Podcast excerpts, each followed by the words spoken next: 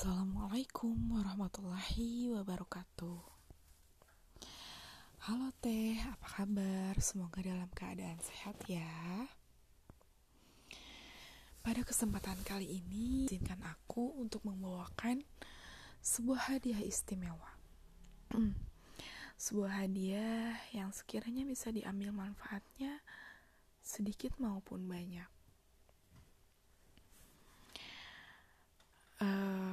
Namun perlu diketahui bahwa aku membawakan hadiah ini bukan berarti aku sudah mahir. Namun aku ingin berusaha memberikan yang terbaik dan yang dibutuhkan oleh teman tersayangku.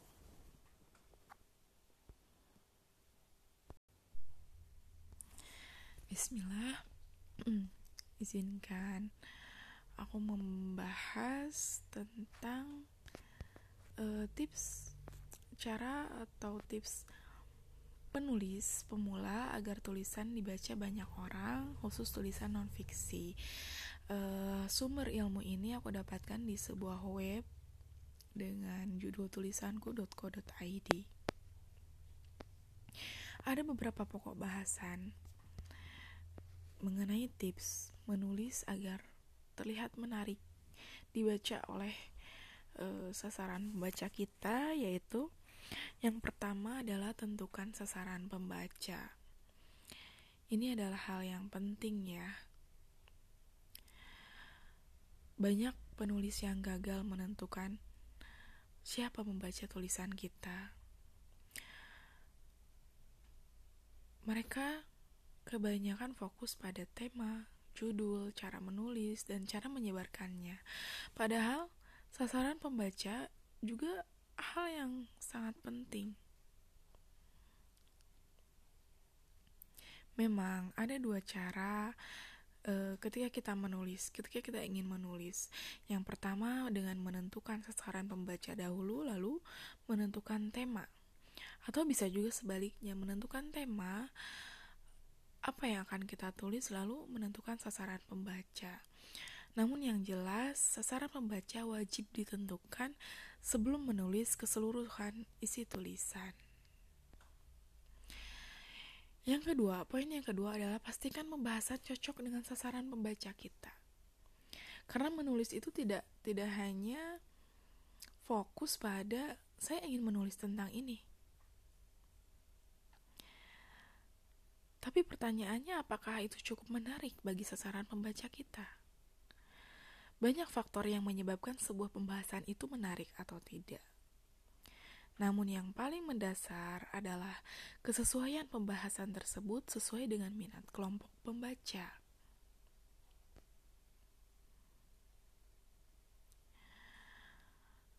Menyadari kecocokan antara sasaran pembaca dengan tema yang dibahas, serta meriset keyword yang digunakan akan membuat penulisan kita lebih jitu pada sasarannya, sehingga meningkatkan peluang tulisan dibaca oleh banyak orang. Poin yang ketiga yang perlu diperhatikan adalah buatlah isi yang berkualitas. Apa sih bedanya menarik dan kualitas yang dimaksud? Misalnya, kita perhatikan contoh ya. Seorang ibu muda yang memiliki anak bisa jadi ia sangat tertarik dengan tema parenting, alias cara-cara menjadi orang tua. Tentu, jika kita menulis mengenai parenting yang cocok dengan kebutuhannya, mereka mungkin akan membuka dan membaca tulisan kita. Inilah sisi kemenarikan. Tapi, apakah ibu muda tersebut akan membaca sampai habis? Nah, ini yang menjadi pertanyaannya, ya. Apakah akan membaca secara mendetail atau membacanya secara berulang-ulang? Atau mungkin bisa saja membagikannya kepada teman-teman yang lainnya. Tapi semua itu belum tentu kan? Nah, supaya ia mau melakukan semua itu, maka tulisan itu harus berkualitas. Uh, Kualitas tulisan pada artikel non-fiksi paling tidak memiliki empat ciri utama atau dapat disingkat dengan botman. Yang pertama B. B yaitu baru. pertama tentang kebaruan. Banyak orang menulis tentang sesuatu namun isinya itu-itu aja. Tentu orang juga akan jenuh ya dengan pembahasan yang itu-itu aja. Nah, ketika kita menuliskan hal yang baru, maka akan sangat menarik. Yang baru itu harus sesuai dengan fakta, perspektif baru, lebih lengkap, atau menjabarkan dengan cara yang baru. Menambah ketertarikan dari uh, tulisan atau artikel tersebut. Yang kedua yaitu orisinil. Materi yang orisinil cenderung berkualitas. Materi orisinil yang dimaksud adalah yang diproduksi sendiri dari pengamatan, penelitian, dan pengalaman sendiri. Kita tahu bahwa maraknya internet membuat orang akan dengan mudah memproduksi sebuah artikel tanpa harus mengalaminya sendiri, sehingga membuat artikel-artikel itu terasa kering. Nah, padahal di sisi lain pembaca itu selalu ingin seluruh bacaan yang dapat terkoneksi dengan alam pikiran dan perasaannya. Nah, di sinilah tulisan orisinil biasanya mampu mendorak kebosanan, pikiran, dan emosi tersebut.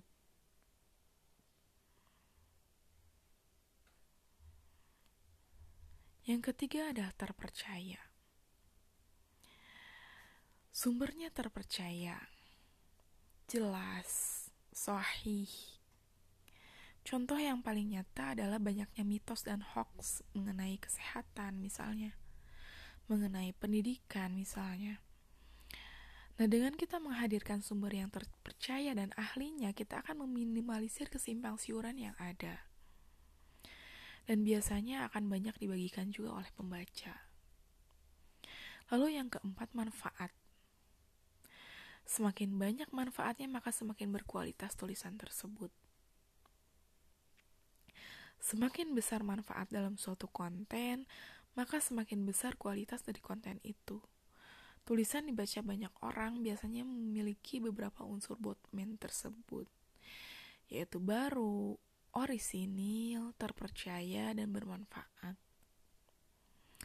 Maka mulai sekarang, marilah kita perhatikan uh, unsur-unsur botman tersebut. Nah, kemudian poin yang selanjutnya setelah uh, membuat isi yang berkualitas, maka tulislah dengan cara yang benar. Sesudah menentukan sasaran, tema pembahasan yang dipilih sudah menarik, berkualitas.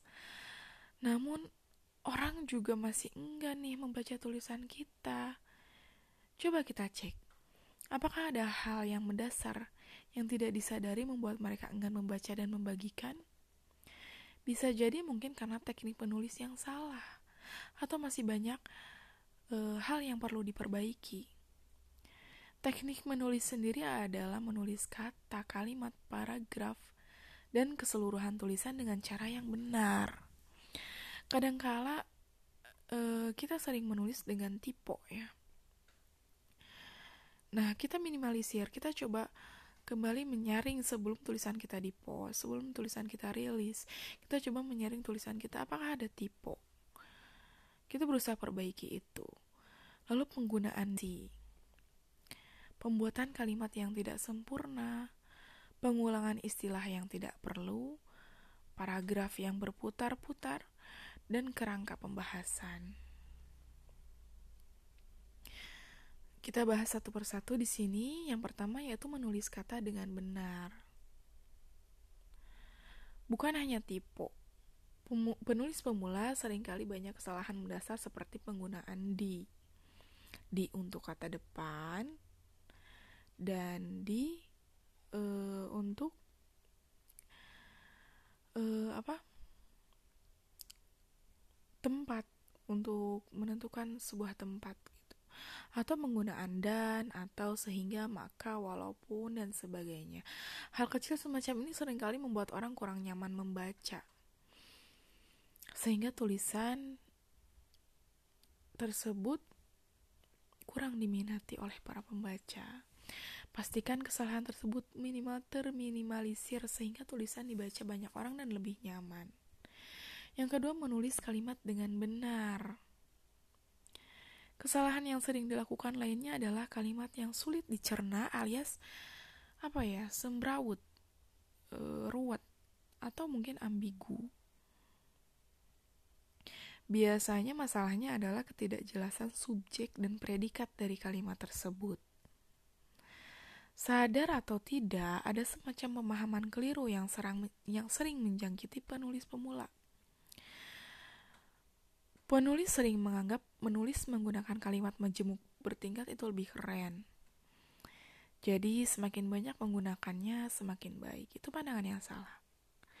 Kalimat yang baik adalah kalimat yang dipahami dengan baik oleh pembacanya. Lalu yang ketiga, menulis paragraf dengan benar. Seringkali kita menemukan penulis yang mengesampingkan penulisan paragraf ini. Kesalahannya seperti pada paragraf berputar. Misalnya, contoh-contoh kalimatnya ya. Harimau adalah hewan karnivora. Karnivora adalah hewan yang memakan hewan lain sebagai makanannya. Harimau sering memakan rusa, kerbau, dan banteng. Itu sebabnya hewan ini juga dianggap hewan karnivora. Nah, itulah contoh kalimat dengan paragraf yang berputar. Mungkin kita bisa menangkap gagasan inti dari paragraf itu, namun susunan kalimat dari paragraf itu berputar-putar sehingga membuat kesan membingungkan. Kalimatnya tidak efektif. Lalu yang keempat, membuat kerangka pembahasan. Sebuah tulisan sangat enak dinikmati apabila setiap bagiannya terjalin dan rapi tahapan demi tahapan pembahasannya. Tahapan ini juga disebut kerangka tulisan. Nah, langkah dasarnya harus berawal dari menentukan judul, lalu membuat urutan pembahasan, baru mengembangkan ide-ide setiap pokok bahasan tersebut. Ada beberapa teknik mengembangkan isi pokok bahasan tersebut. Biasanya menggunakan teknik 5W plus 1H. Atau bisa juga menggunakan teknik piramida terbalik. Nah, lalu kaidah yang terakhir yang perlu diperhatikan adalah dua kaidah terakhir yaitu penuhi kaidah SEO setelah memenuhi keempat hal di atas, kemungkinan secara fundamental kita sudah memiliki tulisan yang menarik dan berkualitas untuk dinikmati pembaca. Selanjutnya, bagaimana supaya tulisan dibaca banyak orang benar-benar terwujud? Salah satunya adalah memenuhi kaidah Search Engine Optimization atau SEO. Pada dasarnya, SEO adalah sebuah model algoritma yang ada pada search engine dalam memeringkat artikel mana yang tampil lebih dahulu dalam hasil pencarian. Seperti yang sudah banyak dijelaskan bahwa SEO terkait, terkait dengan keyword sasaran, intensitas penggunaan keyword, pemberian judul, pemberian meta description, optimasi gambar, dan masih banyak lainnya.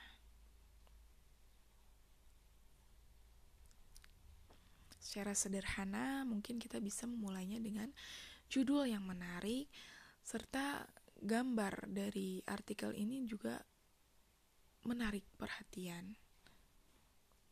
Judul yang mudah dicari keywordnya, dan tentu saja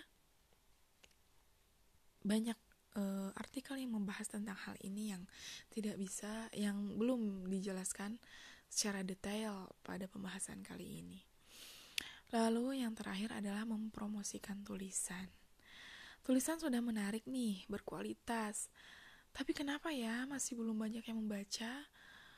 Mungkin karena kurang dipromosikan. Sebagus apa pun sebuah tulisan, apabila ia tidak dipromosikan, kemungkinan juga sedikit orang yang akan membaca.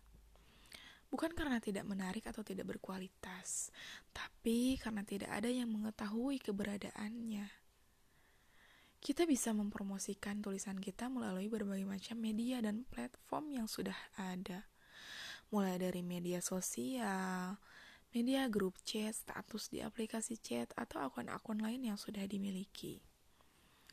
Supaya postingan promosi tersebut tidak diabaikan, pastikan kita membuat beberapa kalimat atau caption yang menarik pula, menarik perhatian untuk dibaca. Dengan demikian, mereka tertarik untuk membaca. Jangan lupa juga meminta mereka untuk men-share apabila tulisan itu bermanfaat. Dengan mempromosikan semacam itu, peluang tulisan dibaca banyak orang pun akan lebih besar. Nah, sebagai yang pamungkas nih, dari beberapa tips tadi, yaitu jangan menyerah.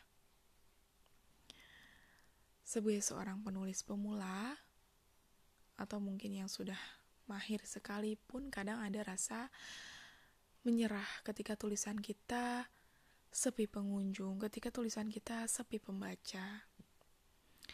Karena sebuah tulisan bisa dibaca banyak orang itu butuh latihan. Terkadang butuh beberapa kali mencoba sampai kita benar-benar berhasil.